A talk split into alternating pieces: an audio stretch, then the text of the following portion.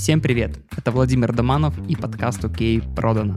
И в этом выпуске мой гость Миша Курилович. Я бы сказал, что это один из хедлайнеров инфопродюсирования в Беларуси. Миша прошел путь от таргетолога до человека, который собирает собственные ивенты, запускает наставничество, мастер-майнды и просто круто ведет свои сторис. Мы обсудили, какой продукт лучше запускать эксперту в начале своего пути, тренды запусков, поговорили о контенте, который лучше продают в блоге, и какие ошибки делают эксперты, когда хотят сделать свой запуск. А также многое другое слушайте до конца. Всем приятного прослушивания. Я, грубо говоря, беру эксперта и учу этого эксперта, как ему свои знания монетизировать. Это были прям самые легкие 97,5 тысяч моей жизни. Я когда на уроке сказал, что хочу быть учителем математики, она сказала, Миша, ты дурак, что ли? Ты же там девчонку ни в кафе не сводишь, mm-hmm. ни цветов не купишь. Я, например, проводил вебинар на 800 человек. Я помню, что-то я его стоя проводил, мне потом так жопа и спина болела. По сути, пофигу на нишу, у людей одни и те же ошибки на первых запусках. Миша, привет. Привет. Спасибо, что согласился принять участие в подкасте. Давно хотел с тобой пообщаться лично, посидеть, позадавать вопросы. Давай начнем с простого вопроса. Расскажи о себе, чем ты занимаешься и с чем связана твоя профессиональная деятельность, если так можно выразиться. Я занимаюсь запуском курсов. В основном запускаю э, свои курсы и угу. учу людей продюсированию. То есть я, грубо говоря, беру эксперта, и учу этого эксперта, как ему свои знания монетизировать через инфопродукты, через курсы, через интенсивы, марафоны, грубо говоря, через разные инфопродукты. Слушай, как ты, скажи, вообще пришел к этой теме? То есть интересно немножко твой путь узнать, хотя бы в краткой его версии. Как так случилось, что ты начал этим заниматься? А, ну, здесь версия будет как раз не краткая, а, потому что я вообще изначально таргетолог, а, настраиваю рекламу. Я пошел по пути еще таких вот, наверное, это ребята возраста меня и старше начинали всегда через какие-то стажировки в агентстве.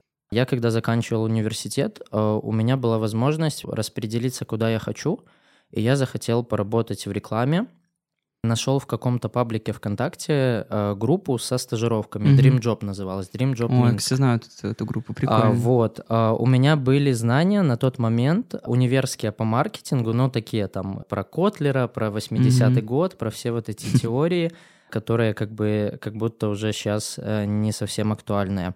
И у меня были знания по таргету ВКонтакте.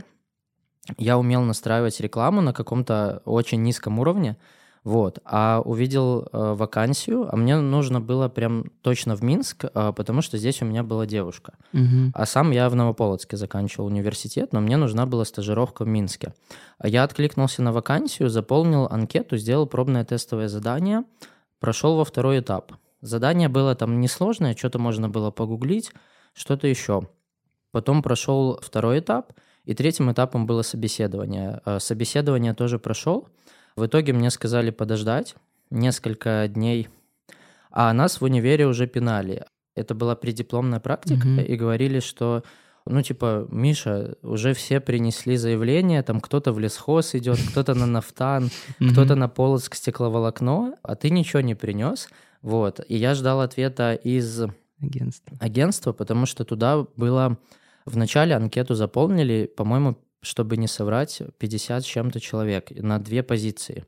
В итоге меня взяли на стажировку. Стажировка должна была быть неоплачиваемая, но нам заплатили, что-то там 200 рублей заплатили mm-hmm. за стажировку и сказали оставаться, потому что последний семестр универа можно уже работать. Я остался в агентстве, но в агентстве было одно условие, что нужно разбираться в таргете Facebook, Instagram, а у меня был только ВК. Mm-hmm. Но только ВК хватило, чтобы пройти э, тестовое задание, пройти собеседование, и я очень сильно хотел работать, потому что мне нужно было в Минск. Угу. То есть я был готов там за 200, за 300 рублей, лишь бы сюда переехать. Слушай, а подожди, а, э, шаг назад. А спецуха в университете какая была а, у тебя? Экономика и управление на предприятии, и у нас а. один из госовских предметов был маркетинг. Mm. И у нас было всего лишь, по-моему, 4 бюджетника, я был бюджетник, из-за того, что нас не хотели, ну, с нами возиться, сказали, типа, что нашли, Да, ту- да, туда, пошли. ага. Да, да, да. Поэтому у нас никто не пошел работать именно экономистом на завод. Ну, понятно. Вот, я прошел, Так. все. Взяли на отработку, потому что у нас же два года отработки после Мгм. университета. Вот, я работал в агентстве, получается, там и в Фейсбуке, и в Одноклассниках, э, и в ВКонтакте, в Ютубе что-то настраивал, э, в LinkedIn что-то настраивал. То есть прям зарплата в агентстве была мизерная, но скиллов у меня было очень много. И вот как раз на то время я вот сейчас понимаю, что почти все люди, у кого есть курсы по таргету, они все прошли вот школу агентств. То есть они все работали за копейки, но Мгм. все очень скилловые. Вот, например, сейчас я смотрю ребята, кто сразу начинает с фриланса, у них там синдром самозванца, вот это все. У меня не было времени на синдром самозванца. Я когда в первый месяц работы мне сказали, будешь настраивать рекламу для бизнес-пробуждения, для форума. Вот тебе 7 тысяч долларов на месяц, вот тебе такие KPI, будут вопросы, ну что, гуглом пользоваться умеешь? Если что, спросишь что-нибудь, нагуглишь. Вот, и потом, э, наверное, спустя год меня знакомый позвал работать таргетологом в большую онлайн-школу, в школу Дамира Халилова. Школа Мгм. по таргету, по SMM, то есть вот э, профессии, там SMM щик, с визуалом что-то связанное. Короче, там где-то пять разных курсов было. Я поругался с HR, э, меня не взяли на таргетолога, потому что, ну, как обычно в онлайн-школах, требования к таргетологу огромные, KPI нереальные, типа ты должен сделать нереальные KPI, чтобы какую-то копейку заработать. Мгм. Но параллельно с этим я увидел вакансию куратора. На вакансию куратора я прошел. Там тоже было два собеседования, тестовое задание и тестовая неделя работы. У меня все получилось. Меня взяли, я там, получается, стал самым молодым куратором. Мне на тот момент, наверное, 21 год был, а там все были такие дядьки, уже там 30 плюс, все такие с бэкграундом в маркетинге, тоже там отделы продаж выстраивал, Мгм. кто-то работал с сетевиками, например, обучал целые там компании, целые вот эти пирамиды сетевиков обучал. Вот, я туда пришел и быстро там стал старшим куратором, потому что я там брался за учеников, которые делают возвраты. Я там проводил кучу консультаций. Я, наверное, через полгода там стал старшим куратором. И смотрю, что многие мои идеи срабатывают.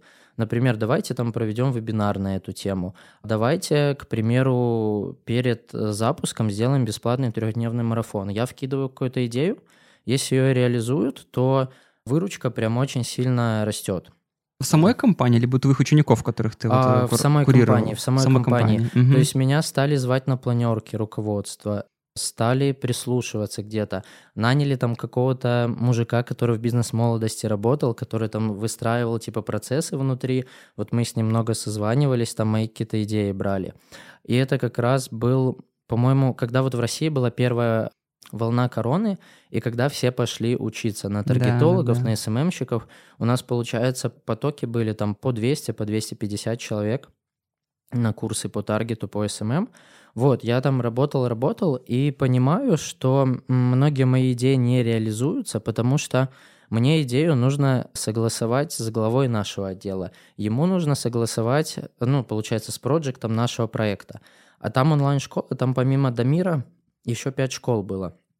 Очень большая иерархия, наверное, 140 сотрудников. И чтобы даже твою какую-то маленькую идею там с вебинаром реализовать, нужно пройти там просто тонну согласований. То есть нужно согласовать с проектом, проект еще с кем-то, еще с кем-то, и на главном созвоне ты должен эту идею презентовать, а как бы тебе за это, ну, кроме спасибо, вряд ли что-то было, ну, могла быть там премия 10 тысяч рублей российских, например. Мгм. Вот. И я понимаю, что условно в курсе есть большие пробелы, где-то старые уроки, где-то еще что-то, и я эти пробелы закрываю, но благодарности особо не получаю. Почему бы мне не запустить э, свое какое-то обучение по таргету? Вот. И я запустил как раз обучение, решил набрать группу 10 человек, продать за символические 10 тысяч рублей обучение. Продал, получается, 9 людям за десятку, и одной женщине пришлось там с- за 7,5 тысяч продать, чтобы она согласилась. Не А, хватило. получается, я вот, и я заработал 97 500, и на тот момент Я, например, параллельно и в агентстве работал, и на фриланс как таргетолог брал проекты. И для меня на тот момент 97 500 это мне нужно было либо два месяца работать куратором, там угу. средняя зарплата где-то 50 была. В лучший месяц были 110 заплатили, но это прям когда прям корона, э, очень много было учеников, угу. а так в среднем там 50-60 тысяч было. Вот. А если мне вести проекты по таргету, там за 20, за 25 тысяч, то есть это сотка, это 4-5 проектов, ну, на которых свои проблемы, свою коммуникацию каждый день вести, отчетность. То есть надо прям, ну, рвать жопу за эти 100 тысяч. Угу. А здесь я продаю 10 людям, и это люди, которые меня знают, люди, которые ко мне лояльные, люди, которые там меня любят, люди, у которых я где-то куратором был, где-то с ними общался. То есть это были прям самые легкие 97,5 тысяч моей жизни. Я, да, записывал уроки два месяца, проводил какие-то созвоны, но это было прям сильно проще, чем настраивать таргет. Я такой думаю, офигеть. Я не вкладывался ни в трафик, ничего. Просто сказал, что у меня есть обучение, у меня была какая-то аудитория. Я вел инсту, ну, немного, и вел телеграм-канал по таргету тоже небольшой. И вот мне там буквально, я тогда даже не знал, что такое прогрев. Mm-hmm. Я просто сделал там три анонса, и все. Там в ВК написал, в телеге написал, в инсте написал, набрал этих людей. Я такой думаю, ни хрена себе, это так можно было? И я вот все идеи, которые у меня по урокам были, например, я хотел у Дамира полностью переделать структуру обучения, потому что там некоторые блоки были очень нелогичные. Давалось что-то сложное, потом mm-hmm. что-то легкое, то есть последовательность уроков была нелогичная. Я у себя сделал прям последовательность, какую я хочу. Вот. И провел, и вот эти ребята в итоге, ну, ни одного плохого отзыва не было. Понятно, из этих 10 человек там реально учились человек 6, наверное. Там кто-то mm-hmm. заболел, кто-то переехал, кто... вот как обычно. То есть какой бы хороший курс не был, люди все равно ну, живут и могут просто не учиться. Вот, но мне настолько понравилось то, что я записываю уроки, какие я хочу, работаю в своем темпе, даю тот материал, который я хочу, лишний материал не даю, потому что вот опять же в онлайн-школе был, например, курс по таргету, он состоял из 100 уроков и еще 30 скринкастов. Угу. И половину этих уроков, они были, ну, типа для людей очень-очень продвинутого уровня. А там приходили в основном новички. То есть они смотрели уроки, которые им никогда в жизни, ну, в ближайшие там два года не понадобятся. И здесь я понимал, что я могу под людей записывать. Вот, мне понравилось. Ну и как бы денег еще заработал. И обратная связь очень хорошая была от людей. И плюс я еще со школы, я в школе хотел быть учителем. Вот. И у меня прям эго потешилось, что можно людей учить, можно учить людей за деньги и за нормальные деньги. Потому что, помню, в школе мне зауч сказала, я ездил на Олимпиады по математике, и мы очень сильно корешили с завучем, которая mm-hmm. вела математику. Ее все в школе боялись, а со мной она ну, нормально общалась. Вот. И я, когда на уроке сказал, что хочу быть учителем математики, она сказала, Миша, ты дурак, что ли?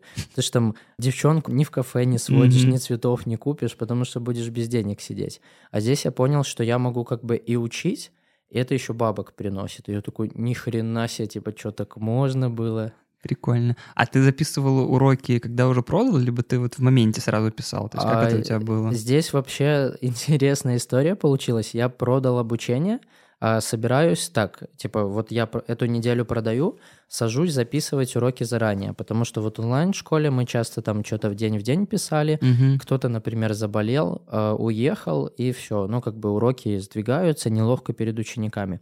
А здесь я продал, у меня получается 97 500 на руках, и у меня ломается мой ноут. И я такой, блин, типа, капец а на чем я уроки буду писать? Mm-hmm. А деньги, что людям, ну, возвращать не хочется. Я в итоге из этих 97 500, я 80 тысяч потратил на новый ноут.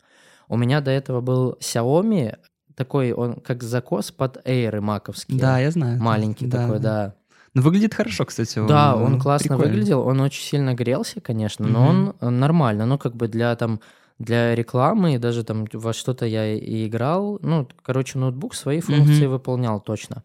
Он, получается, сломался без возможности его... Там что-то в экране треснуло, мы mm-hmm. посмотрели, что ремонт стоит там больше, чем новый нормально ну, ноут понятно. купить. И я такой давно хотел MacBook, и думаю, блин, ну это знак свыше, что надо купить MacBook. И я вот бэушку прошку купил за 80 тысяч, по-моему, или может за 70. Ну, короче, я почти все деньги потратил в итоге на ноут, петличку купил и этот цвет купил. Мгм. То есть у меня осталось там денег буквально, там, не знаю, тысяч 10-15 российских. Вот, но все равно я как бы понимаю, что люди мне доверились, я не могу их подвести. Мгм. Люди, которые в основном уже где-то учились и которых уже разочаровали другие курсы. М. То есть я понимаю, что это люди, которые пришли конкретно на меня. Я, ну, как бы на новом ноутбуке, то что не записать хороших уроков. Вот, и там оказалось, ну, и типа и вебка хорошая, удобное там приложение для записи уроков. То есть оно прям окупилось нормально. Я поначалу расстроился, что как бы, блин, денег заработал, они сразу же ушли. Мгм. Вот, но в итоге, ну, как бы я на этом маке до сих пор работаю. Ну, круто. А не было такого страха либо переживания, что вот, типа, сейчас начну обучение, люди такие вот там, как-то раз- подразочаруются и такие скажут, ну, давай возвращай деньги. Я знаю экспертов, которые так боятся, ну, типа, сразу тратить, они такие, надо закончить курс, типа, убедиться, что все хорошо, и вот потом уже можно тратить, как будто бы. Ну, я, получается, уже на тот момент, наверное, полтора года работал куратором Мгм. и старшим куратором. И получается, у нас внутри там, например, были грейды, и за хорошее за хорошую обратную связь от учеников повышали зарплату. Мгм. И я быстрее всех по этим грейдам до максимальных поднялся. У меня было очень много отзывов хороших. Я как-то продающий вебинар перед курсом, тоже вот у меня была идея. У нас были вебинары для учеников школы, которые проходили, например, курсы по SMM, и мы им типа допродавали курсы по таргету. Мгм. И я думаю, блин, они же с кураторами общаются гораздо больше, чем с автором курса. Почему бы кураторам не провести вебинары? Я, например, проводил вебинар на 800 человек. Я помню, что-то я его стоя проводил, мне потом так жопа и спина болела. Ну, получается, вот я выступал на 800 человек, у меня было много отзывов хороших. Я на тот момент, наверное, больше 100 консультаций провел там. То есть я внутри школы, я был прям уверен, что если какой-то ученик, с которым не справляется другой куратор, он идет ко мне, я, скорее всего, ну, там, в 9 из 10 случаев разруливаю ситуацию. И здесь ко мне на первое обучение пошли люди, которых я уже внутри курса консультировал. То есть Ага. там, по-моему, из 10 человек было 6, которые вот из этой школы, и которые, ну, которым школа не понравилась. Но мы с ними либо были в одном чате, либо до этого консультировались. Я особо не отсеивал людей, но я смотрю, что вот там покупает мужик, там Максим. Я смотрю, блин, мега адекватный мужик, то есть я, ну, вряд ли он что-то там вытворит такое, вряд Мгм. ли ему что-то не понравится. За этих людей я не боялся. Там, помню, была девчонка, купила подруга тату-мастера, э, с которым Мгм. я там пересекался, э, ему рекламу настраивать. Вот я за нее переживал, ну, даже она смогла рекламу настроить, ну, с- парню своему, хотя там человек вообще, ну, как бы далек от этого всего. Вот, поэтому у меня как бы был бэкграунд какой-то. Вот когда внутри школы я уроки записывал первые разы, я помню, я урок на 5 минут, наверное, 4 часа записывал. Я начинаю записывать, где-то там язык заплелся, я такой, бля, надо типа заново записывать. Потом, например, записываешь, и на последних секундах там что-то тоже сказал случайно, ругнулся, и такой, блин, надо заново записывать. Мгм. Вот, а здесь получается, что я уже и много консультаций провел, и у меня опыт, ну, в таргете большой свой, и опыт проведения вебинаров, опыт общения с людьми, опыт общения с людьми, которые хотели возврат денег, и я с ними, ну, пытался уладить эти вопросы.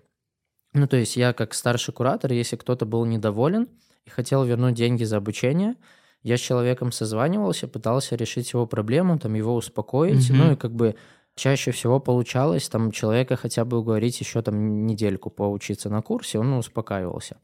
То есть э, я, получается, хоть это мое было первое обучение, но у меня хороший бэкграунд был как человека, понял, который понял. учит Мгм. людей. Вот, поэтому я здесь я не боялся. У меня даже наоборот было, что типа я хочу, ну, типа свое обучение попробовать, потому что мне не дают реализоваться там, Мгм. я хочу реализоваться вот здесь тогда. Типа, не, ну, это как, знаешь, нету каких-то мероприятий или не зовут на мероприятие, так, ну, похер, свое, значит, соберу и такой пошел свое собирать. Мгм. Ну, пр- про мероприятие мы еще с тобой поговорим. Хорошо, скажи, а сколько потоков ты вот, получается, по таргету провел? По таргету я провел 5 потоков. 5 потоков. Подряд сразу, то есть они у тебя шли, то есть один ну, за другим. там э, было так, где-то примерно раз в 4 месяца, потому что 2 месяца длилось само обучение. Мгм. Потом еще какая-то, я там где-то давал дополнительную обратную связь. Где-то еще что-то, ну и плюс уже чуть-чуть там трафик на себя запускал, уже начинал разбираться, что такое прогревы. Мгм. Вот, то есть если запускать нон-стопом, очень быстро люди выгорают, Да. ну, по крайней мере, вот в теме таргета, в теме заработка. Я так посмотрел, что если за год, например, запустить 6 потоков, то к концу года уже вымрут люди, которые будут учиться. А я делал где-то раз в 4 месяца, то есть, грубо говоря, у меня там было сентябрь-октябрь обучение, значит, следующее я смотрю, ну, типа декабрь, январь вряд ли кто-то пойдет учиться, на январь, начало года тоже вряд ли, сделаю, например, с 1 февраля, там, февраль-март. То есть где-то раз в 4-5 месяцев я запускал обучение. По таргету я 5 потоков провел, потом по таргету ВК провел, после того, вот как на Facebook в России заблокировали. Мгм. Но там как? У меня шел как раз поток по таргету в Фейсбуке.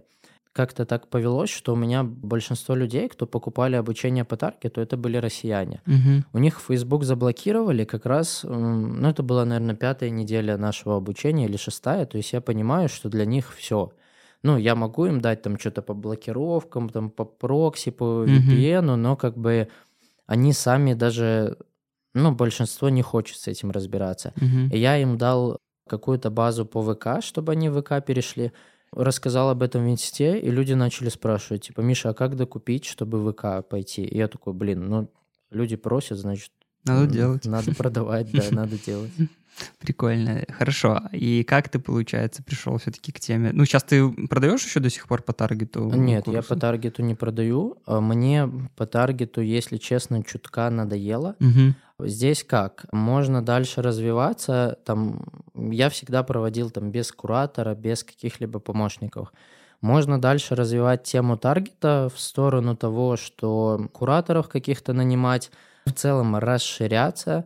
Но получается, мне самому таргет немного, как бы это сказать. Ну, есть хорошее слово, вот остоебенил, хоро- старое Ну, белорусское. Это, это хорошее слово. Да, то есть мне самому таргет немного поднадоел, потому что одно и то же, а, потому что очень часто к таргетологам отношение, ну, такое, типа, если все идет хорошо, ну, как бы окей, тебя, ну, даже не похвалят. Но если все идет плохо, то Всё первое, виноват таргетолог. виноват таргетолог. Если вдруг какая-то ситуация там с деньгами, то первое, что режут всегда, это маркетинг. То есть ты можешь лишиться там какого-то хорошего проекта просто, ну, типа, потому что там кто-то не с той ноги встал или Мгм. что-то произошло. Вот. И получается, учить тому, к чему у самого уже так душа не лежит, мне не очень сильно нравится. Хотя до сих пор прилетают запросы там на обучение, на наставничество по таргету. Мгм. Но я понимаю, что я сам особо сейчас не практикую. Но у меня вообще осталось три проекта по таргету, с которыми мы там два года работаем. Мгм. Вот, но там работа чисто. Зашел там в кабинет, посмотрел, что все окей, там раз в месяц что-то сделал. Я понимаю, что я уже некоторых фишек, я захожу там в кабинет и понимаю, поменялся Мгм. интерфейс, и я такой, хм, ж не буду записывать урок и сидеть мыкать, искать там кнопку какую-нибудь. Вот, мне самому таргет немного так поднадоел, вот, и я за то, что, ну, надо учить то, в чем ты разбираешься, в чем ты сейчас живешь. Хотя есть, конечно, примеры, когда ну, нормальные курсы по таргету от людей, которые уже сами давно не практикуют. Вот. Но я ну, не хочу так делать. Я помню, опять же, как было у Дамира, что на некоторые уроки он заходит, и видно, что он сам в шоке, что в кабинете все поменялось с его прошлого захода. А он заходил, например, полгода назад урок. Ну, понятно, человек уже такого масштаба, он не будет руками настраивать, но именно на уроках это всегда вызывало очень много негатива от студентов, потому что там, ну, спикер заходит и Э, М, Б, э, ну, не ориентируется по кабинету, но можно приглашенного спикера позвать. Но в целом мне таргет очень сильно надоел, и даже не столько курсы, а сколько вот вообще у меня общение было в основном с таргетологами. И вот прикинь, ты приходишь куда-то, например, на там обед, там Мгм. таргетологи, и только разговоры. Меня там Цукерберг сраный заблокировал, э, клиентам козел не заплатил, а вот этот хочет там бесплатный тест. Приходишь, например, на какое-то мероприятие, вокруг тебя собираются опять же таргетологи и те же самые разговоры. И вот я, например, общаюсь с человеком, мы знакомы два года, у него два года назад была проблема, то, что Цукерберг козел заблокировал кабинет, сегодня у него проблема, то, что Цукерберг козел заблокировал кабинет. То есть оно как-то все на месте, и у всех там какие чеки были, такие и остались. Ну, и я понял, что так чисто на таргете, там, не знаю, на квартиру, на машину не заработать. Да. Вот, а на обучении, ну, к обучению так, как сказать, уже не стоит на вот это обучение. Вот, а именно запусками интересно заниматься. Вот можем к этому перейти, как я... Да, так мы к этому, к этому и, и- и, в принципе, и дошли уже да, к этому. Хорошо, вот где был переломный момент только? То есть ты вот занимаешься курсом э, по таргету и такой, типа, блин, Вот мне меня- поднадоело, и что вот? У меня вот была э, еще, наверное, конец 21 года. У меня был такая дилемма. Я хочу сделать запуск, хочу там м, 500 тысяч рублей заработать, полмиллиона российских. И у меня уже была идея либо запуск по таргету, либо запуск по продюсированию. Потому Мгм. что, во-первых, у меня есть экспертиза, потому что я запускал себя, то есть я запускал курсы, я запускал марафоны, запускал интенсивы, делал мероприятия свои, э, то есть у меня есть, ну, как бы, я свой кейс, получается. Помимо этого, я клиенту по таргету, у меня клиент есть девчонка, хорошая тату-мастер, я ее, ну, грубо говоря, консультировал по тому, как запустить курс для таких продолжающих татуировщиков, и мы закрыли группу, сколько она хотела, заработали, сколько она хотела, то есть я понял, что мои знания работают не только для онлайн-профессий, а работают вот, ну, для профессии татуировщика. Дальше я помогал другу э, Максу, Ма- Макс Мисник, видеограф. Я ему Мгм. помогал запустить марафон. Как раз это был декабрь 2021 года. Он у меня куп- купил консультацию, говорит, ну вот как можно делать, что можно сделать, хочу там столько-то денег заработать. В итоге мы придумали вот марафон, все расписали, опять же сделали запуск по той же схемке, как я у себя делаю, Мгм. и в итоге там он на данный момент, по-моему, там что-то около 80 человек купили этот его марафон. Он там вначале стоил для там предзаписи, по-моему, 80 рублей, потом мы за 120 продавали, потом за 200, то есть там в общей сложности, ну, тысяч семь белорусских, наверное, 7-8 заработалось. Вот, и я понимаю, что в этой нише мои знания сработали, в этой сработали, то есть я могу не только себя запустить. Ну, и в целом а, люди же ко мне всегда приходили на консультации, и я понимаю, что вот что у таргетолога, который запускает курс, что у видеографа, что у тату-мастера одни и те же затыки, одни и те же проблемы, одни и те же вопросы, там, как продать, как построить прогрев, как уроки записывать, э, там, в каком формате проводить уроки или созвоны. То есть, по сути, пофигу на нишу, у людей одни и те же ошибки на первых запусках, одни и те же там синдромы самозванца, одни и те же желания, по сути. Ну, там, грубо говоря, в основном все хотят денег заработать, кто-то еще хочет себе с помощью курса, ну, дополнительные руки, типа, воспитать себе помощника. Да. Вот, и у всех одни и те же запросы, и они прям, ну, как бы из раза в раз повторяются. И у меня, когда последний был э, запуск по таргету, я как раз думал, запуск по таргету, либо запуск по продюсированию. Взял консультацию у Артура Орловского, который Мгм. был у тебя на консультации. Вот, э, пришел с запросом, Артур, хочу 500 тысяч заработать, потому что до этого я запускался вот 97, Мгм. 120, 190, 300, и вот э, хотелось на полляма запуститься. А в итоге с Артуром посидели, он сказал, ну, запускайся по таргету, потому что тебя в блоге знают как таргетолога, у тебя канал э, в телеге по таргету, то Мгм. есть с таргета тебе будет проще сделать вот эти 500 тысяч. В итоге получилось сделать, но блокировка Фейсбука, у меня много российской аудитории, вот еще со времен онлайн-школы, Мгм. Тогда у меня вот в инсте, по-моему, было 70% россиян. Вот Мгм. сейчас уже как-то они поотваливали, сейчас у меня, по-моему, процентов 60 минчан показывает. Вот, и я тогда сделал запуск по таргету, сделал его вот на эти 500 тысяч, потом ВК запустил, по-моему, по-моему, там где-то на 200 тысяч было. Вот, и понял, что как бы таргет заблокировали в России, мне самому таргет не нравится, и следующий запуск Вот сейчас в июне я делал по продюсированию.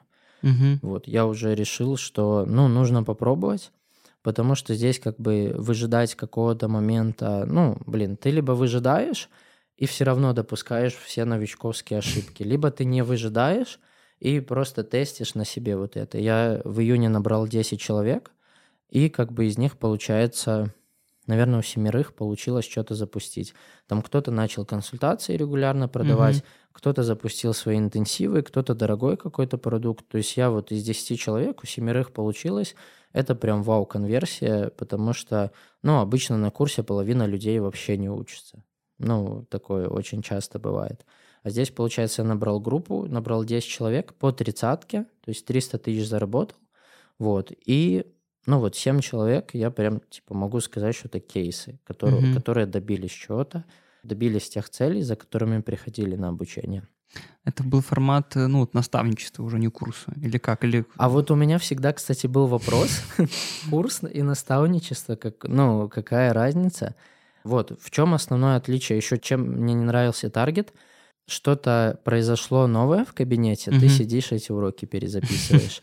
А здесь я, получается, записал гораздо меньше уроков и очень много работы перевел на созвоны. Потому что все равно у людей есть вопросы, у людей есть вопросы конкретно по их ситуации, по их блогу, по их прогреву, по их продукту, по их продажам. И у меня было, если по таргету у меня было там уроков 60 и там парочку созвонов, то здесь у меня было 20 уроков с основной там теорией по прогревам, по созданию продукта, по там структуре продукта, по продажам, по вообще какие этапы должны обязательно быть Мгм. на запуске. И вот, у меня было 20 уроков, а все остальное было созвонами, и мне настолько кайфово было работать. То есть э, ты идешь на созвон, ты понимаешь, что вот мы сегодня вот эту тему обсуждаем, ты сам в этой теме там не один раз запускался, не один раз использовал эту схему, и ты идешь на созвон просто с темой, которая, вот знаешь, если тебя ночью разбуди, и ты, ну, все, как начнешь говорить, тебя не заткнешь на эту тему. Вот у меня с темой запусков так. То есть я просто приходил на созвон, и даже, ну, было такое, что, Миша, когда ты уже закончишь разговаривать, сколько, сколько можно? Ага. Вот, очень удобный формат. И следующий поток я вот сейчас провожу. Я сейчас вообще практически убрал уроки. У меня один урок в неделю, и все остальная работа вся на созвонах. И получается очень сильно экономится время по записи уроков. И плюс уроки все равно... Я вот заметил, что даже если ты даешь какой-то идеальный урок, все равно люди потом спрашивают то, что было в уроке, и ты их тыкаешь обратно смотреть. Мгм. То есть, по-моему, мне Артур рассказывал, что даже идеальный урок, там 10% э, информации люди усвоят. Потому что что-то им вот в данную секунду не актуально, до чего-то они не доросли, что-то они прослушали, где-то они там, знаешь, готовили и на фоне урок включили там просто там в колонке или там где-то в наушниках. Вот. И по сути, если можно что-то дать без уроков, просто на созвонах, нужно так давать. Это будет проще, это будет понятнее. А в таргете очень много моментов, где человеку нужно сесть и повторить за тобой нажатие кнопок. Мгм. То есть в таргете ты со звонами не ограничишься. Там в любом случае у человека должна быть видеоинструкция, что ему технически нажимать. А здесь таких тес- технических штук очень мало. То есть у меня сейчас уроки буквально там 15 минут, вот раз в неделю 15-минутный урок. Вот и все. Остальное мы созвоны, чат и там личное общение с людьми так решаем. Очень сильно экономит время, нервы и, ну, намного лучше. Мне на созвонах прикольнее быть. И тем более у меня сейчас вот весь поток. По запускам у меня минчане стали покупать. Россияне куда-то пропали. Но Мгм. россияне, там у меня была такая аудитория специ- специфическая после онлайн-школы. У меня было много женщин, там 30-35 плюс. То есть на таргет они с радостью ходили. Даже вот люди говорили, что типа Миша набрал аудитории с онлайн-школы, Мгм. и их монетизируешь. Вот, ну, по сути, это так и было, но я для того, чтобы этих людей из онлайн-школы перетянуть на себя, я там очень много конкурсов, очень, вообще много всего делал, что на меня так все подписывались. А вот по запускам эти люди, ну, им запуски не актуально, продажи консультаций не актуальны, у меня белорусы покупают. И вот сейчас у меня, я поднял сильно цены на этот поток, я там сделал групповой тариф за 70 тысяч, Мгм. а личные за 180 тысяч. Вот 6 человек у меня, я, получается, 640 тысяч заработал. Вот, и все люди минчане, вот мы, когда все, ну, все белорусы, не все минчане, но Мгм. когда мы все в Минске, мы просто вместо зума берем где-то встречаемся. Либо отдельно с ребятами, у нас там есть личные созвоны, Мгм. вышли, встретились, ну, намного продуктивнее получается, и очень такой удобный формат, классный, мне нравится. Прикольно. Кстати, тоже, когда свое там первое наставничество запускал в начале года, я тоже с Артуром тогда общался как раз, и я потом, когда его провел, у меня было так, что я веду один урок в созвоне, ну, как урок, как презентация, то есть я готовил презентацию, там, типа, листал, а второй урок в конце недели это была вот обратная связь, то есть я планировал, что они внедряют, и потом даю обратную связь. И мне тоже потом э, говорит, так ты, говорит, не наставничество проводил, а премиум тариф какого-то онлайн-курса, то есть в таком типа ключе, то есть наставничество по-другому немножко делается, что там ты одному вот это советуешь делать, другому вот это советуешь, то есть в этом ключевая э, разница. Слушай, хорошо, и вот тут как раз такой назрел тогда вопрос, если взять э, вот какую-то продуктовую линейку там э, человека, который хочет запустить свой продукт, потому что есть, получается, интенсивы, есть мастер-майнды, есть, короче, курсы, наставничество, ивенты и, и так далее, тому, консультации, да. Как вот э, ты понимаешь, э, к какому человеку, короче, чего начинать? То есть вот к чего бы ты рекомендовал бы начинать там нашим слушателям, которые там, вот, возможно, слушают нас, такие, блин, надо мне тоже что-нибудь запуститься, с чего начинать? То есть вот как решить и определить, от чего это зависит? Вообще здесь, как сказать, получается, что есть какие-то шишки, которые все должны набить. Мгм. И как раз обычно эти шишки — это продавать что-то дешевое, а потом понять, что надо продавать что-то дорогое. Мгм. Поэтому тем, кто приходит ко мне, мы всегда придумываем изначально какой-то дорогой продукт, Мгм. Чтобы у тебя, ну, по сути, логично же, продать сначала что-то дорогое, Мгм. а продать что-то чуть подешевле, а потом уже, ну, остальным людям, у кого денег не хватило, им продать ивенты, им продать там марафоны. То есть, Мгм. грубо говоря, ну, логично продать продукт, например, там за 100 тысяч, продать там консультацию за пятнашку, а потом уже продавать что-то более дешевое. То есть э, я по такой схеме работаю, мы придумываем какой-то дорогой такой премиум продукт, то есть это может быть какой-то, ну, чаще всего это какое-то личное наставничество Мгм. где человек платит много, вот, где с человеком идет личная, очень подробная работа. Мгм. Вот. После этого я всем всегда внедряю консультации. И обычно смотрю так. Если человек до этого ничего не продавал, мы начинаем с консультаций. Потому что, ну, грубо говоря, как если человека сразу учить делать продукт, а он не делал консультации, это как будто ты человека готовишь к универу, а он еще детский сад, ну, типа, не Мгм. прошел. Мгм. Вот, поэтому у меня первые две недели идет это продажа консультаций, то есть просто, чтобы человек их провел, чтобы он понял, что он может учить, чтобы он понял, насколько у него вообще многогранный его опыт. Обычно как, там, у меня там есть задание, типа выписать, на какие темы ты можешь консультировать, на какие темы хочешь консультировать, и человек начинает это выписывать на лист, и он понимает, что у него, ну, типа, опыта просто капец.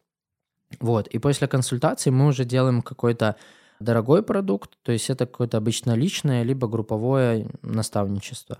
Вот э, сейчас на потоке есть девчонка-инфлюенс-маркетолог, она никогда ничего не продавала, она вот сейчас продала там, по-моему, за 50 тысяч личное наставничество. То есть она вообще никогда ничего не продавала, продала за 50 тысяч личное наставничество.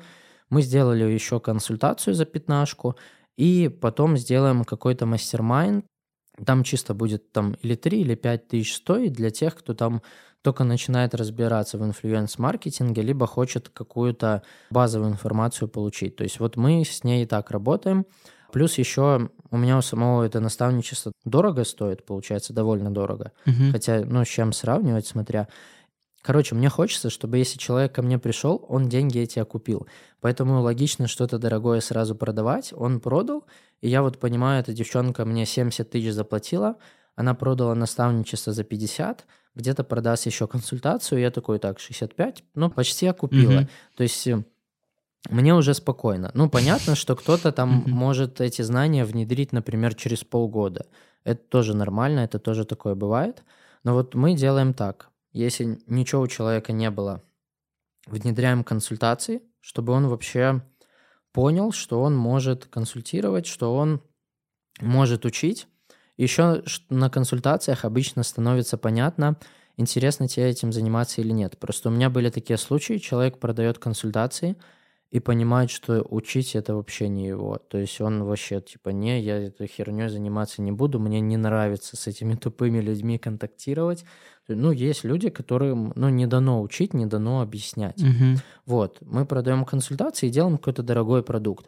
А вот э, все вот эти мастер-майнды, все ивенты мы обычно делаем для того, чтобы себе трафика нагнать, то есть привлечь людей. Это хорошие способы привлечь себе дополнительную аудиторию. Вот, это обычно используем там на ивентах всякие механики, там розыгрыши консультаций, скидка на билет за репост, то есть различные механики, чтобы себе людей привлечь. И в целом это сейчас, наверное, такой тренд, потому что вот если кто вертится в этих кругах, Мгм. видят, что сейчас все свои какие-то ивенты Да, да, делают, да. просто вот Да. вообще все, все, кому не лень, потому что это работает. Ну вот я делал, например, в августе перед запуском этого наставничества ивент, рассказывал про воронки.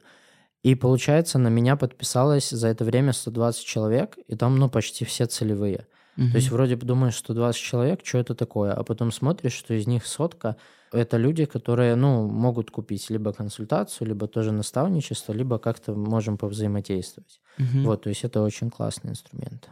То есть, хорошо. А, ну, если брать типичную такую вот маркетинговую а, воронку, да, то есть на первом месте стоит обычно там лид-магнит, какой-то бесплатный продукт. То есть использовал ли ты в своих прогревах и вообще в продажах э, такой бесплатный какой-то продукт и что это за продукт? И рекомендуешь ли ты сейчас как бы при продажах вот использовать что-нибудь такое бесплатное, как раз-таки, чтобы нагнать трафик, и чтобы они подогрелись, уже потом закрывать на там Tripwire и так далее? Вот по таргету я так делал. У меня Мгм. обычно лид-магниты были, это какие-то уроки по поиску клиентов. То есть я просто брал самую больную боль и вот с этих уроков гнал трафик на эти уроки, делал всякие механики, что вот типа пост и за там отметку себя, за репост этого поста в сторис я дарю там 5 уроков по поиску клиентов. Мгм. Вот, потом делал какие-то марафоны тоже, ну, опять же, в основном это по поиску клиентов, по продажам, вот, и дальше продавал обучение по таргету, вот, но по запускам я пришел, наоборот, э, к обратной схеме, то есть я в первую очередь продаю дорогой продукт, а вот эти все марафоны, ивенты, это типа остается тем, кто не смог дорогой продукт купить. Потому что есть, ну, эта штука работает у меня, потому что у меня маленькие наборы. То есть я на наставничество набираю 5 людей. Мгм. Если бы у меня был какой-нибудь запуск чего-то, где там 50 человек набираю, понятное дело, я бы шел через лид-магнит, через Tripwire, там собирал какую-то воронку, может, какие-то автовебинары были, вот. Но когда я набираю маленький дорогой продукт, всегда есть люди, кого вот эти лид-магниты, Tripwire, они их только отвлекут. То есть есть э, пласт людей, которые готовы, типа, вот на тебе сотку, там, на тебе 200 тысяч, за то, что мы с тобой лично поработаем. Вот. И у меня сейчас воронка такая, я таких людей э, на диагностику закрываю. Ну, кто-то называет диагностика, кто-то интервью, то кто-то там... Ну, вот это от Тимура Кадырова пошло, Мгм. когда вот он э, проводил что там, микроволновку. Ресерч он это называл. То есть вот все сейчас через эту штуку закрывают. То есть это 30-минутный созвон. Ты там человек рассказывает свои проблемы, ты ему рассказываешь, какая у него будет точка Б, но не рассказываешь, Что сделать? что сделать, да. Мгм. Вот. И, ну, каких-то идей накидываешь. То есть я вот сейчас через такие диагностики закрываю. Последнее, вот последнее наставничество я когда запускал, я делал мероприятие, на мероприятии я давал анкету. Вот, а люди, которые заполняли анкету, они получали, ну, типа, бесплатную консультацию, и там была диагностика. Я, если понимал, что человеку ко мне надо, я ему пытался продать наставничество.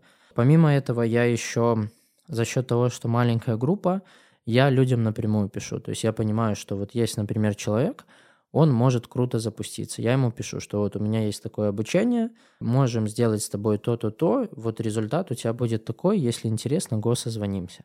Мгм. То есть у меня воронка через мероприятие сейчас, воронка через какой-то личный коннект. Ну и за счет того, что группа маленькая, то есть я могу позволить себе там где-то человека лично выцепить. Понятно, если бы это было там что-то на 50 человек, то Мгм. 50 людям это заколебешься им всем писать. Хорошо. Тогда рядом еще такой вопрос, мне кажется, не менее интересный. Потому что многие думают, и мне знакомые тоже говорят, что ой, мне пока что вот рано что-то продавать, потому что у меня аудитория небольшая, то есть объективно, тем более у нас в Беларуси, ну, не так много прям там, миллионников, как в России там, или других, то есть у нас не так много блогеров в принципе. Я лично, может, таких не, не супер много знаю, но экспертных блогов тоже не так много, и которых я вот знаю, которых я наблюдаю. И вопрос к тебе тогда, вот как ты думаешь, когда человек вот эта точка, когда он может запускаться, да, если такая вообще точка, и как ты понимаешь, что вот человеку точно надо что-нибудь начинать делать, потому что многие живут с мыслью, что мне еще рановато, мне нужно вот пока что еще аудиторию подсобрать, либо, ой, ну, как бы, кому это надо, от меня смотрит там 100 человек, то есть нормально, какой-то, может, минимальный охват должен быть у человека в сторис, либо как, то есть когда, с какой точки начинать можно продавать что-то, чтобы не выглядеть, там, не знаю, глупо, и человек себя чувствовал комфортно. Как ты на этот вопрос бы ответил? Здесь я бы ответил, наверное, что если появляются такие мысли, уже надо что-то начинать продавать, хотя бы по мелочи. Ну, угу. самый простой вариант начать с консультаций. Поставить комфортную для себя цену, то есть для кого-то это может быть 100 долларов, для кого-то угу. это может быть 50 рублей белорусских. Вот, и практиковаться, ну, если даже в блоге есть там, не знаю, пофигу какой охват, но если там есть 10 целевых людей, кому-то одному, там, двум из них можно продать. Я тогда советую начать с консультаций, посмотреть и потренировать вообще этот навык продаж, потому что это прям распространенная ошибка, что я подсобираю аудиторию, начну продавать.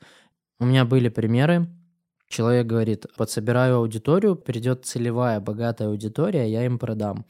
А его отмечает блогер, с которым он работает, на него подписывается полторы тысячи человек, куча запросов в директ, угу. а он где-то в это время там забухал, Получается, mm-hmm. его там три дня не было, он не разгреб директ, никому не продал. А получается, как раз случился момент, когда к нему пришло полторы тысячи целевой, ну, типа, богатой аудитории. Вот. А человек до этого, ну, очень плохо прогревы делал, очень плохо, ну, пытался что-то продавать, но очень плохо это делал, очень редко.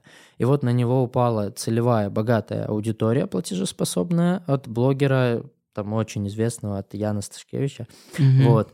И он, ну, как бы не смог продать ничего, потому что, ну, у него нету навыка этих продаж, вот. Потому что он думал, что, блин, ну, аудитория придет, я там как-нибудь им продам. Поэтому надо, ну, я всегда говорю, типа, 100 охвата, из которых 10 целевых человек, этого достаточно. Но это цифра из головы придуманная, но люди в такие цифры из головы верят очень хорошо.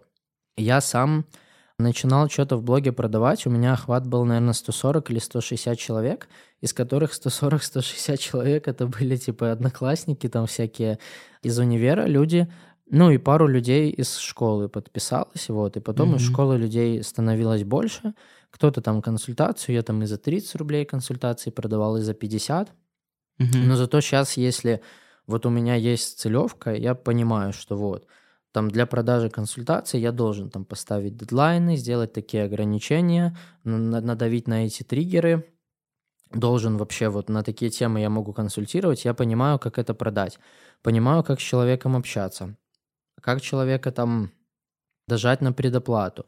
Потому что у меня этот навык есть, и если на меня упадет полторы тысячи людей э, платежеспособных, я с них много заработаю. Вот, ну, если они конкретно вот на меня упадут с какой-то рекомендацией. Угу. Вот, поэтому, ну, 10 целевых есть людей, все, можно на них практиковаться.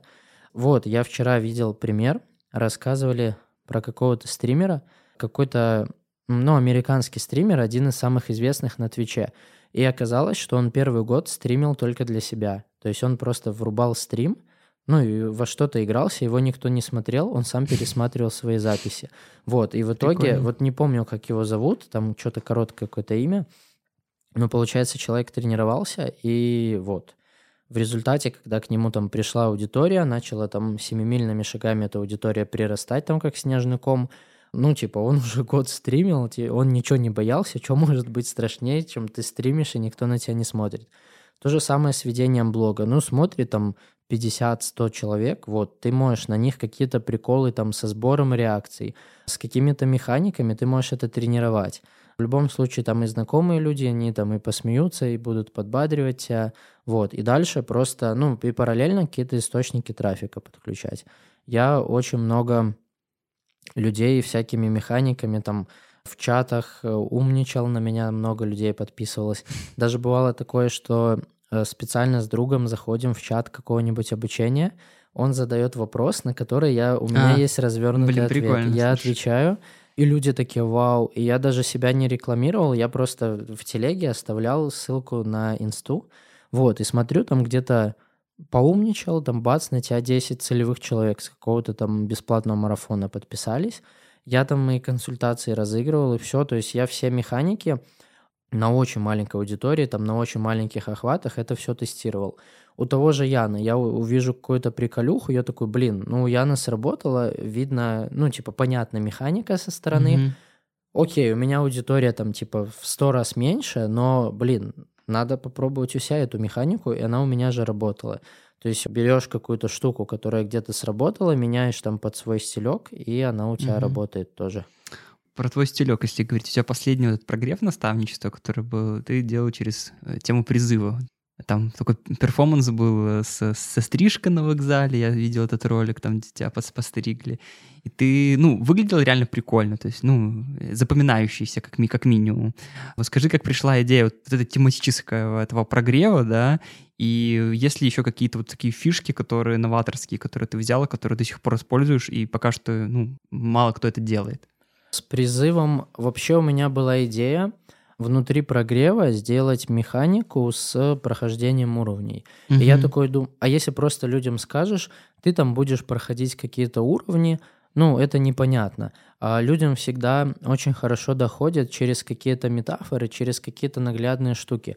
И я думаю, вот разные уровни, что это может быть в повседневной жизни. Это может быть ка- какая-то компьютерная игра, типа Мгм. мы разные уровни проходим, но это, например, понятно, ну, в основном там для парней, вот, э, и для тех, кто там, ну, играет во что-то, для геймеров. И я думаю, где еще есть какие-то уровни, какие-то градации, и я такой думаю, блин, так это ж типа рядовой, сержант, майор, подполковник, полковник. Ну да. Это то, что для всех понятно. Но, типа, понятно, там война, ну, люди, если ты на серьезных щах начнешь рассказывать про там призыв, про вот это все, они, э, ну, как бы много будет отписок, много будет негатива. Поэтому это все можно в какой-то запихнуть в какой-то абсурд, в какой-то юмор. И вот от этого как раз э, родилось, что, ну, в целом тема призыва. И дальше думаю, то, что, ну, мы людей призываем на мероприятие, что у нас это мероприятие, но нужно как-то обыграть смешно, чтобы не выхватить негатива. Мгм. Поэтому я вот взял э, у друга тельняшку, мы Мгм. решили подстричься на вокзале, решили сделать фотки смешные, где у меня верх военный, и я там в шортах был, в трусах семейных был. Мгм. То есть решили использовать вот эту тему призыва, но ее обсмеять, чтобы и у людей разрядка, и очень хорошо, чтобы это запомнилось. И я вот когда этот видос выкидывал, там у меня тоже охваты там в два раза больше обычного были. Я это видео со стрижкой на вокзале использовал для продажи мероприятия. То есть я сделал анонс мероприятия на очень высоких охватах. На это мероприятие пришли люди, о которых я думал, что они давно от меня отписались, потому что они никак на истории не реагировали. А там был, ну, очень высокий охват. Пришло, ну, мероприятие sold out был. Мгм. Был вот sold out, солдат, да. Распродалось все. Ну, и я там эту тему решил все-таки с этими уровнями полковник, подполковник не делать. Но тема с призывом, все там, ну, типа, смеялись, такие, блин, Миша, все там боятся про это говорить, а ты, наоборот, это обсмеял, типа, спасибо, легче стало. И я эту тему еще в мероприятии использовал.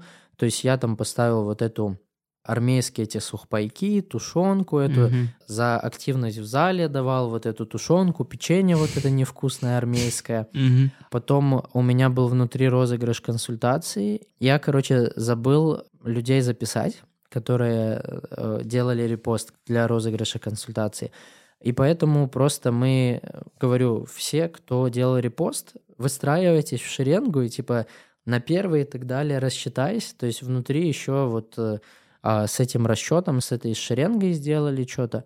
Вот, ну и фотки у меня в тему были тематические, пошли на студию, пофоткались в этой там форме со всякими там с долларами бутафорскими. Это просто Мгм. эту тему высмеяли.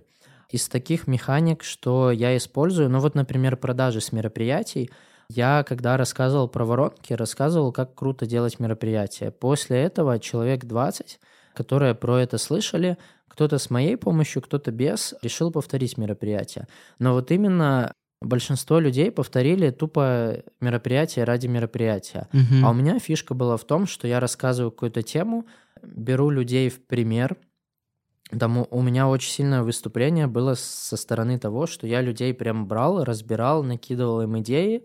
И в итоге у меня очень много людей, у меня было 33 человека, из них, по-моему, 16 заполнило анкету предзаписи на вот это наставничество. Мгм. Вот. И здесь же фишка как раз делать мероприятие, чтобы там были целевые люди, чтобы им дальше продать. И вот большинство делают мероприятия просто, ну, типа по фану. Там пофоткаться, видосы снять. Набирают туда друзей зовут, которые никогда в жизни не купят. То есть это очень много нецелевой аудитории, вот, и вот это как раз механика, которая классно работает, если звать на мероприятие, ну, набирать целевку. А Мгм. очень часто люди, ну вот тоже были примеры, человек берет, делает после мероприятия автопати. В итоге к нему приходят люди, там из 40 людей на мероприятии 30 это те, кто хочет остаться побухать. Ну, и никто не покупает наставничество, потому что люди пришли потусить. А цель была как раз сделать мероприятие как часть воронки. Вот, вот это такой, наверное, тренд, который использовать стоит. Но на этих мероприятиях надо давать какой, ну, типа, я, знаешь, вот когда я смотрел, как проводить вообще там вебинары, когда изучал, ну, говорили там, давайте там 20-30% контента, а все остальное все-таки около, вот, подводить к продаже все-таки, то есть делать на этом упор. Ты все-таки видишь, что вот на этих ивентах тоже надо таким же образом проводить, как вебинары продающие, либо это все-таки такая контентная история больше с запасом на будущее? У меня больше контентная. Вот Контентная, конкретно мгм. у меня больше контентная, и у меня люди привыкли, что и на вебинарах, я там и мастер-майнды, и зумы, всякие дела, у меня всегда много контента. Есть такая тема, что типа людей можно перекормить пользой, но вот конкретно с темой запусков я заметил, что ну ты если людям рассказываешь, даже распишешь им там, как им сделать запуск, план на два месяца, они пойдут, они сами все равно не сделают, потому что вот, например, много людей у меня там скопировали мероприятия и ничего не продали с них, потому что они как бы знают только верхушку айсберга, они не знают там механики внутри, как правильно сделать конкурсы, как там отсеять ненужных людей. Вот, поэтому я обычно, у меня упор идет в контент, очень сильно идет в контент, и как бы все равно люди видят, как можно сделать, и они очень часто понимают, я стараюсь показать, что это очень большой объем знаний, очень большой объем работы, которые, ну, вы в одиночку, хер вы его реализуете.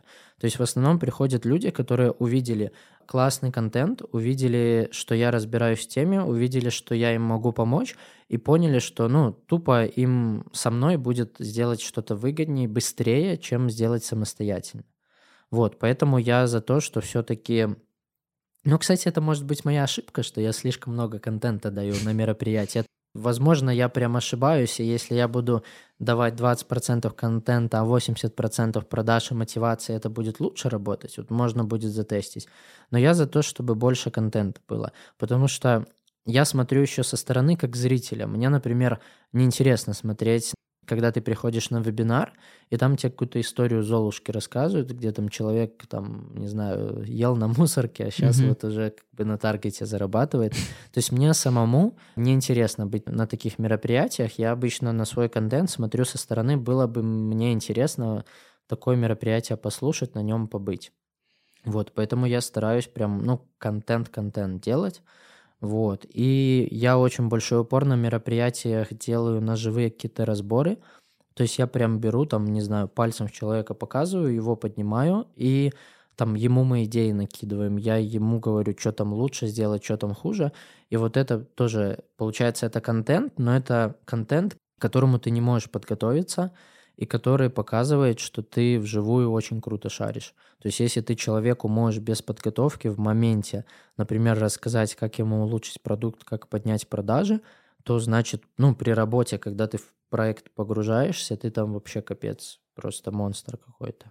Вот, я делаю упор на контент и взаимодействие с аудиторией. То есть очень много задаю вопросов.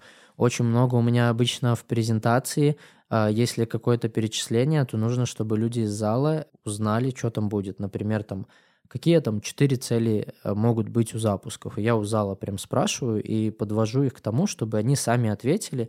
Я на следующем слайде показал, что они оказались правы. То есть у меня упор вот в такое взаимодействие с людьми, в то, чтобы ну, не было людей, которые сидят там в потолок плюют, чтобы все со мной разговаривали. Прикольно. А с точки зрения прогрева, вот есть ли какая-то у тебя такая условно формула, да, по которой там ты идешь, следуешь, либо это все-таки больше интуитивная э, штука такая, ситуативная, когда ты вот тут я немножко делаю лайф, а здесь вот я пришла какая-то идея, прям надо сейчас прям запостить. То есть какой у тебя к этому подход? Больше такой научный, да, и ты потом как раз-таки этот научный подход свой транслируешь на обучение, наставничестве, либо ты учишь людей, наоборот, подмечать какие-то детали и делать в моменте контент?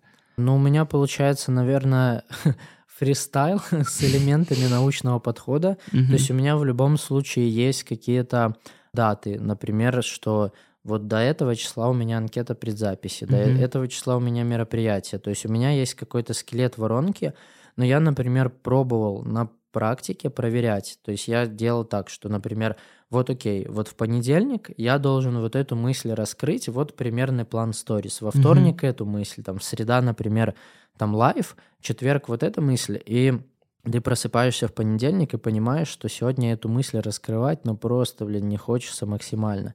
Поэтому я просто намечаю какие-то даты, что обязательно должно быть. Что вот сейчас у меня обязательно должно быть про анкету, например, вот в эти дни.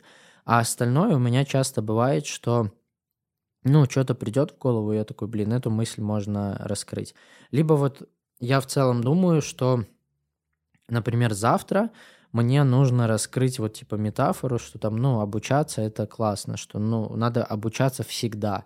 И я вот, ну, не знаю, через что я это буду раскрывать, и потом просто в моменте что-то происходит. Я либо где-то там, не знаю, в сериале увидел что-то, угу. либо я там на тренировку пошел и увидел, что я, например, с тренером занимаюсь, а кто-то занимается один и там типа калечит себя. Я такой, опа, типа это можно сделать так. О, я пробовал готовиться заранее, прям прописывать смыслы, прописывать прямо вот первая сторис, что там должно быть, какой фон, что там должно, меня это очень быстро из себя выводит. Это очень тяжело так делать. То есть, э, возможно, вот когда так делают, то есть смысл нанимать там какого-нибудь сценариста прогревов, еще кого-то. Но у меня так не получилось. То есть у меня просто есть план и есть какой-то набор смыслов, которые я должен раскрыть за время прогрева, например, там за три недели. Когда я их буду раскрывать, я хер его знает сам. Mm-hmm. То есть оно обычно бывает такое, что у меня глобальный какой-то план на день, и я просыпаюсь и понимаю, что мне сегодня не хочется себя контента выжимать. Вот, и я просто переношу вот это на другой день. И оно обычно так и срабатывает. Тут я заметил, если я что-то из себя выжимаю, когда мне не хочется, то как-то всегда получается и охваты ниже. То есть люди как-то вот это считывают, что тебе не хочется сегодня это делать. Поэтому я обычно жду какого-то... Ну вот просто у меня есть какая-то идея, и я ее реализую, но я не знаю как. То есть это может быть тупо через текстовые истории, может быть, через какой-то пример. Я, бывает, что-нибудь нарисую там. То есть я чаще всего до последнего сам не знаю, через что я буду раскрывать ту или иную идею. Прикольно, конечно. Потому что у меня тоже там, я подписан на нескольких чуваков-экспертов, которые в своей нише ну, классно разбираются, я это знаю. Но я понимаю, что они работают с какими-то вот либо SMM-специалистами, либо сторисмейкерами, и вижу, что не они это делают, это выглядит максимально как-то, ну, неискренне, то есть тупо как-то, да, и даже когда они в сторис выходят, ну, не хочется за ними наблюдать, то есть вот такой выжатый контент, и вот он совсем не цепляет, хотя я понимаю, что человек платит там деньги за то, чтобы там доносили какие-то мысли. Вот. Но тут еще такой момент интересный по поводу, вот, когда человек что-то продает в сторис, насколько ты замечал, возможно, по себе, по, своим, по, по своему инстаграму, вот личный контент, который ты публикуешь, он может там отпугивать людей. То есть они вот пришли тебя смотреть, потому что ты эксперт вот поэтому.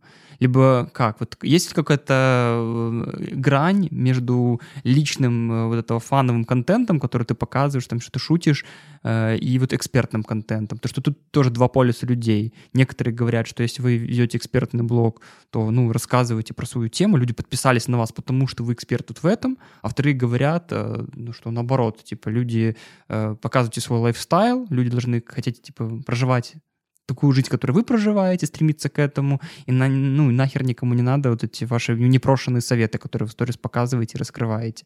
Какое твое мнение на этот счет, скажи? Я вот сам часто учусь, пошел тоже на обучение, там, uh-huh. на наставничество по запускам дорогое. Мне там сразу сказали, Миша, что у тебя столько много экспертного контента? А я такой думаю, у кого? У меня? Mm-hmm. У меня его практически нету. И то сказали, что типа ты слишком много даешь, надо больше личности раскрывать. И вот я попробовал. Ну, блин, здесь такой момент, что вот, например, тот же Дамир, mm-hmm. на него люди конкретно подписываются за какими-то лайфхаками по да. SMM, mm-hmm. за этим. У него экспертный ТикТок, у него там экспертный Reels, и у него прям люди идут, чтобы новости SMM, новости таргета увидеть. Вот. А у меня, э, ну, я пробовал делать много экспертного контента, мало лайфа, много лайфа, мало экспертного. Лучше всего, когда лайва побольше, потому что, ну, в основном тогда и выше охват, и людям в целом интереснее, чем ты вообще живешь. То есть я конкретно на себе понял, что людям условно контент про жену, контент mm-hmm. про кота, он всегда будет интереснее, чем даже какой-то супер мясной контент по запускам. Потому что все равно я вот когда делаю экспертный контент, я очень часто, наверное, подаю, ну, типа, с высоты своих знаний, и людей, которые могут все выкупить, что я говорю про экспертность именно, э, их очень мало. То есть таких людей там небольшой процент, угу. которые могут вот эту экспертность, ну, по достоинству оценить. Вот, поэтому я стараюсь э, делать больше лайва и экспертность как раз вшивать где-то в перемешку с какими-то шутками, где-то в перемешку с каким-то лайвом, чтобы, ну, как широкие массы понимали вот этот контент тоже. Прикольно. Хорошо. И такой еще тоже вопрос. Есть вот такая история, вот тоже твое отношение хочу спросить. Вот я только тоже того Сташкевича увидел, когда он продавал какую-то там ерунду у себя в сторис, там, например, квадратный метр там продавал. Вот как ты смотришь на это, когда это делают не такие вот только блогеры, как он, там, миллион, ну, там, сколько там у него подписчиков, не помню, не, не помню, ну, много, короче. А когда продают, вот, ты вроде как человек, у тебя есть какая-то экспертность в какой-то теме, не знаю, таргет, либо там продажи, там, и все что угодно, не знаю но ты начинаешь в сторис пробивать какую-то там херню, там, условно, возможность там прикоснуться к твоей чашке, например. Ну, я, я не знаю, я сейчас условно говорю, потому что такого стало очень много в последнее время, я наблюдаю. И вот вначале, типа, было прикольно, ну, такой, я смотрел, такой, ну, блин, забавно, придал квадратный метр, ха-ха-ха. Но сейчас, когда я вижу, когда люди пытаются продать какую-то херню, ну, типа, то, ну, не знаю, у меня двоякие чувства. Вот хотел тоже спросить, как ты к этому относишься. С одной стороны, я понимаю, для чего, то есть они показывают, что вот у меня как будто готово все, все, все, что подряд купить, но с другой стороны, как будто бы стыдно, особенно когда это не происходит достаточно быстро. Вот как, как ты, что ты по этому поводу думаешь, и даешь ли ты такой совет некоторым людям, что попробуй, типа, продать хоть что-нибудь себя в сторис? А я просто продавал как-то у меня был период, я хотел много в бильярд играть, и я продавал его, угу. э, ну, типа, забью за вас шар с вашей отметкой. Вот, но, блин, почему это раздражает? Потому что мы как бы подписаны на многих блогеров, которые это делают. То есть для меня тоже это многие моменты кринжовые, потому что все друг у друга копируют. Да. Вот, но если кто-то эту идею докрутил и сделал более интересно, это вау. А, я сам иногда такое делал, но это, как сказать, это чисто для развлечения. Если это для развлечения и это иногда, то, ну, это прикольно, типа, разбавить контент, вот, как-то посмеяться, либо это, опять же, может быть привязано к какому-то инфоповоду. Это может быть какой-то, не знаю, там, день рождения кота, мы ему костюм покупаем, собираем деньги, что-нибудь такое. То есть, если это прикольно обыграно, я всегда за такую штуку, я сам там какие-то маленькие лоты всегда покупаю, но mm-hmm. когда человек просто начинает это часто делать, либо просто один в один копирует, как вот с попытами все делали, ну это да, по мне это тоже, ну, так кринжовенько смотрится. Но опять же, это из-за того, что у меня такая профдеформация, что я это видел много у кого. У человека, скорее всего, будет там 90% аудитории, которые такого не видели. То есть, опять же, как Ян э, подписчиков прятал под, под диван, угу. кажется, что, блин, ну, типа, Ян так делал, еще там 100 людей так делали. Ну, вот, например, спрячу я подписчиков под диван, а люди, которые Яна не знают, для них это будет прям вершина юмора. А это что такое? Что это? Ну, ну он бил подписчиков и под диван засовывал, типа, вы там плохо на истории реагируете. Вот видишь, ты типа, ты я, это не видел. Я, да, а это прям очень много людей повторяли. Ну, там, бил подписчиков. Ну, типа телефон бил, ты имеешь Телефон а, бил, все, спрятал их под диван, ага. э, потому что ну, типа, что там они, например, плохо... Вы сегодня плохо реагировали там на истории, поэтому вы наказаны, вы под диваном будете. Потом там смотришь под диван, вы еще там, так а вы ж мне там лайков не набрали нормально, вы поэтому наказаны там сидите. Вот. А люди повторяют, и, ну, те, кто этого не видел, для них, ну, это вау какой-то контент. Поэтому на самом деле можно какие-то штуки, но я, если что-то вот так копирую, я стараюсь переделать под себя. То есть под какие-то свои приколы, под какие-то свои там якоря, потому что вот эти штуки, когда ты их делаешь просто так, ну, типа прикольно, но если еще какую-то мысль доносить, как-то якорить, то, ну, можно инструменты. Тут, вот с теми же шарами я там на примере бильярда про таргет рассказывал, что, ну, типа, вот ты шар в лунку загнал, и, типа, вот ты хорошо ударил, попал, это потому что ты у Миши на курсе поучился. Вот ты, типа, ударил, шар вылетел за стол, это, блин, потому что ты решил сам в таргете разобраться. То есть я еще это, ну, каких-то э, свои примеры накидывал, вот. А в целом, ну, блин, для меня тоже это кринжово смотрится, когда один в один копируется. Mm-hmm. Мне тоже это не нравится. Хорошо. У тебя, вот я слышу, что такая богатая достаточно насмотренность вообще по запускам по этой теме. Ты можешь поделиться в целом, за кем ты наблюдаешь, то есть чьи, например, прогревы, вообще там сторисы тебе нравятся, у кого ты сам учишься в этой теме? Потому что у всех есть такие вот все равно, ну, как мне кажется. У меня вот в продажах так, тоже есть пару буквально учителей, у которых там я много, ну, основу брал и перекладывал на себя, опять же, переделывая под свое что-то. У тебя в теме запусков вот есть те люди, на которых ты как-то опираешься, смотришь за ними, следишь? Вот поделись, это интересно. А, ну вот я за Яном слежу в плане каких-то идей в контенте, угу. потом слежу за Владом Комягиным, это, кстати, Влад человек, у которого Ян много идей украл, а угу. все думают наоборот, потому что Влад, ну, менее медийный.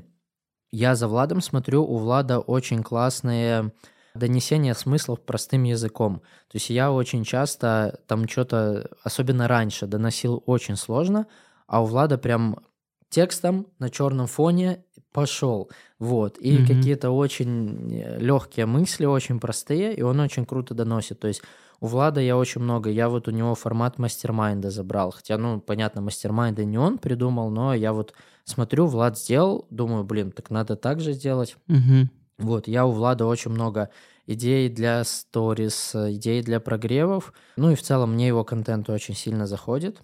Артура Орловского смотрю, но он, получается, у себя же мало что продает. Да. Вот, но он там, телега у него есть про запуски недавно завел. Ну и в целом он иногда какие-то мысли интересные раскрывает. Угу. Потом мне нравится именно модель, как через посты продают.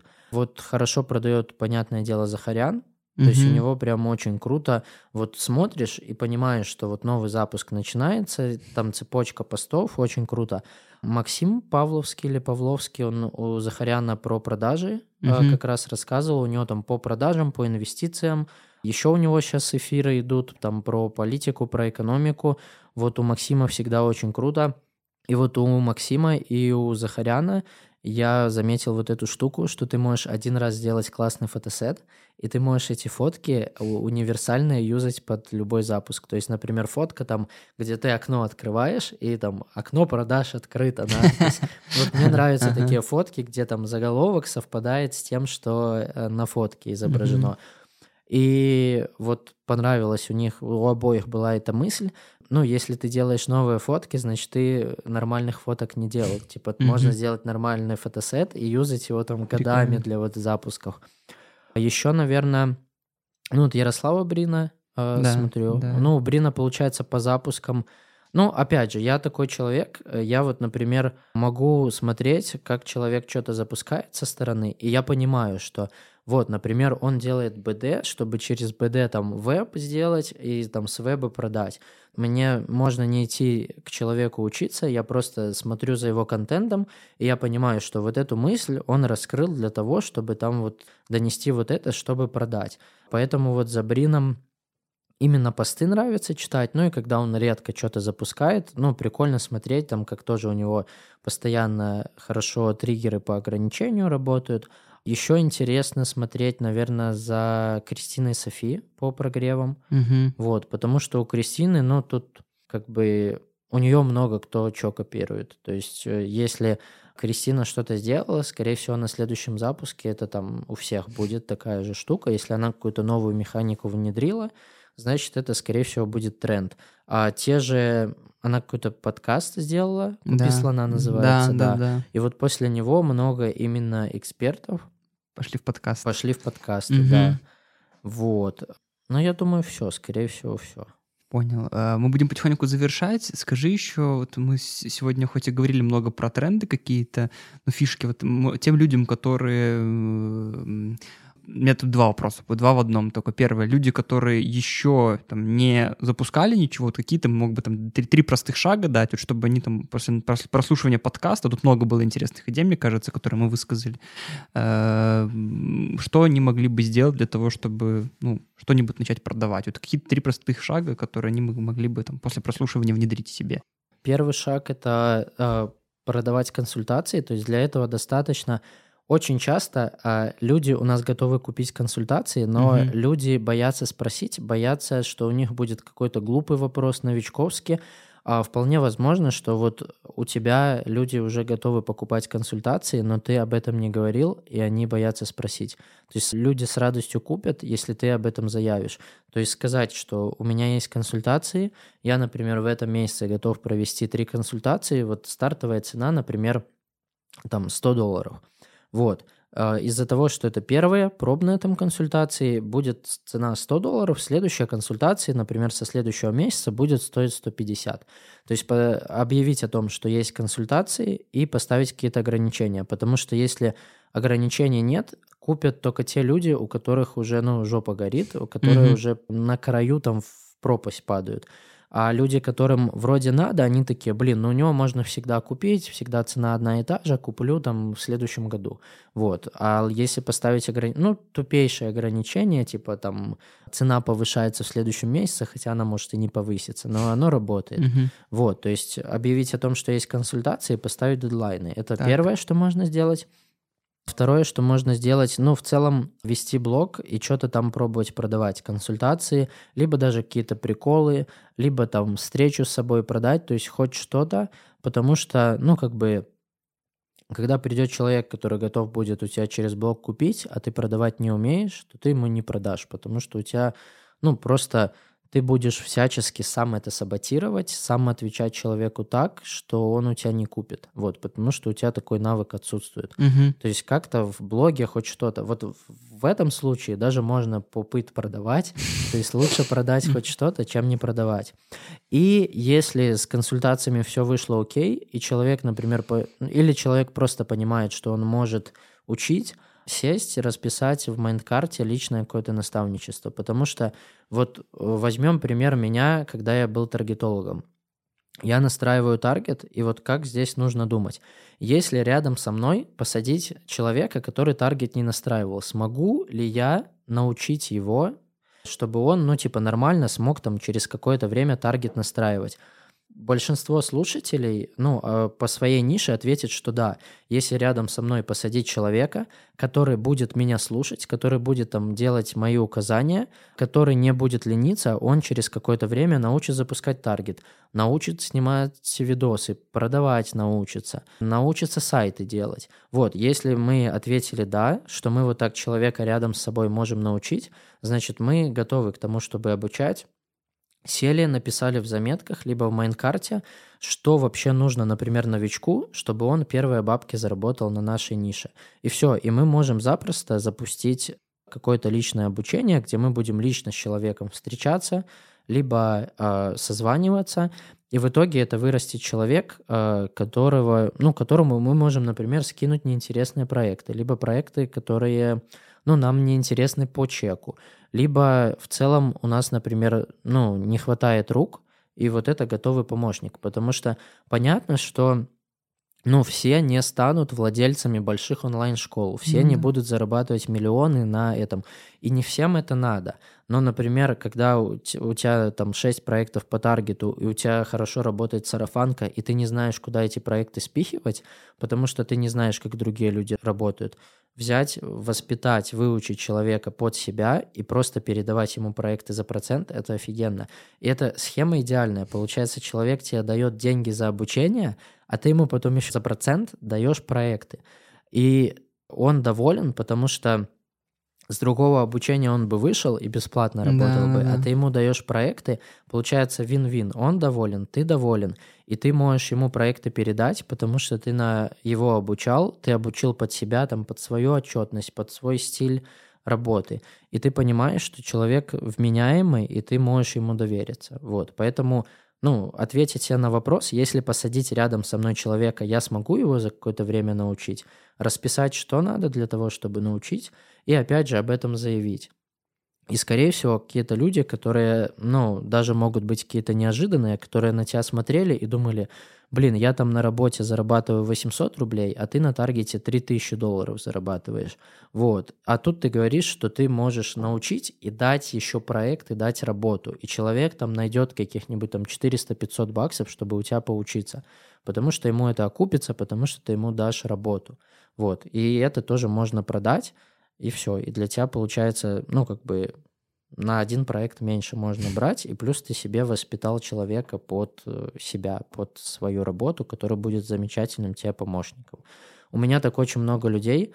Почему-то в Таргете есть такая навязчивая идея открыть агентство у многих людей. Да, да. И вот много людей, кто пробовали нанимать со стороны, и со стороны это всегда жопа, ну, практически всегда получается. Вот, а когда под себя учишь людей, то, ну, они намного толковее, намного сообразительнее, намного лучше работают.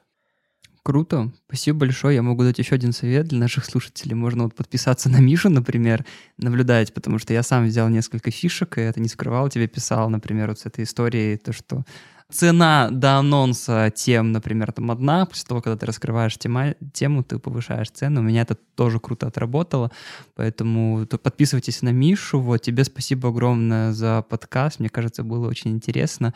Вы пишите тоже нам комментарии, подписывайтесь на Мишу, можно мне тоже отзывы по подкасте писать в директ, я с радостью всем отвечу.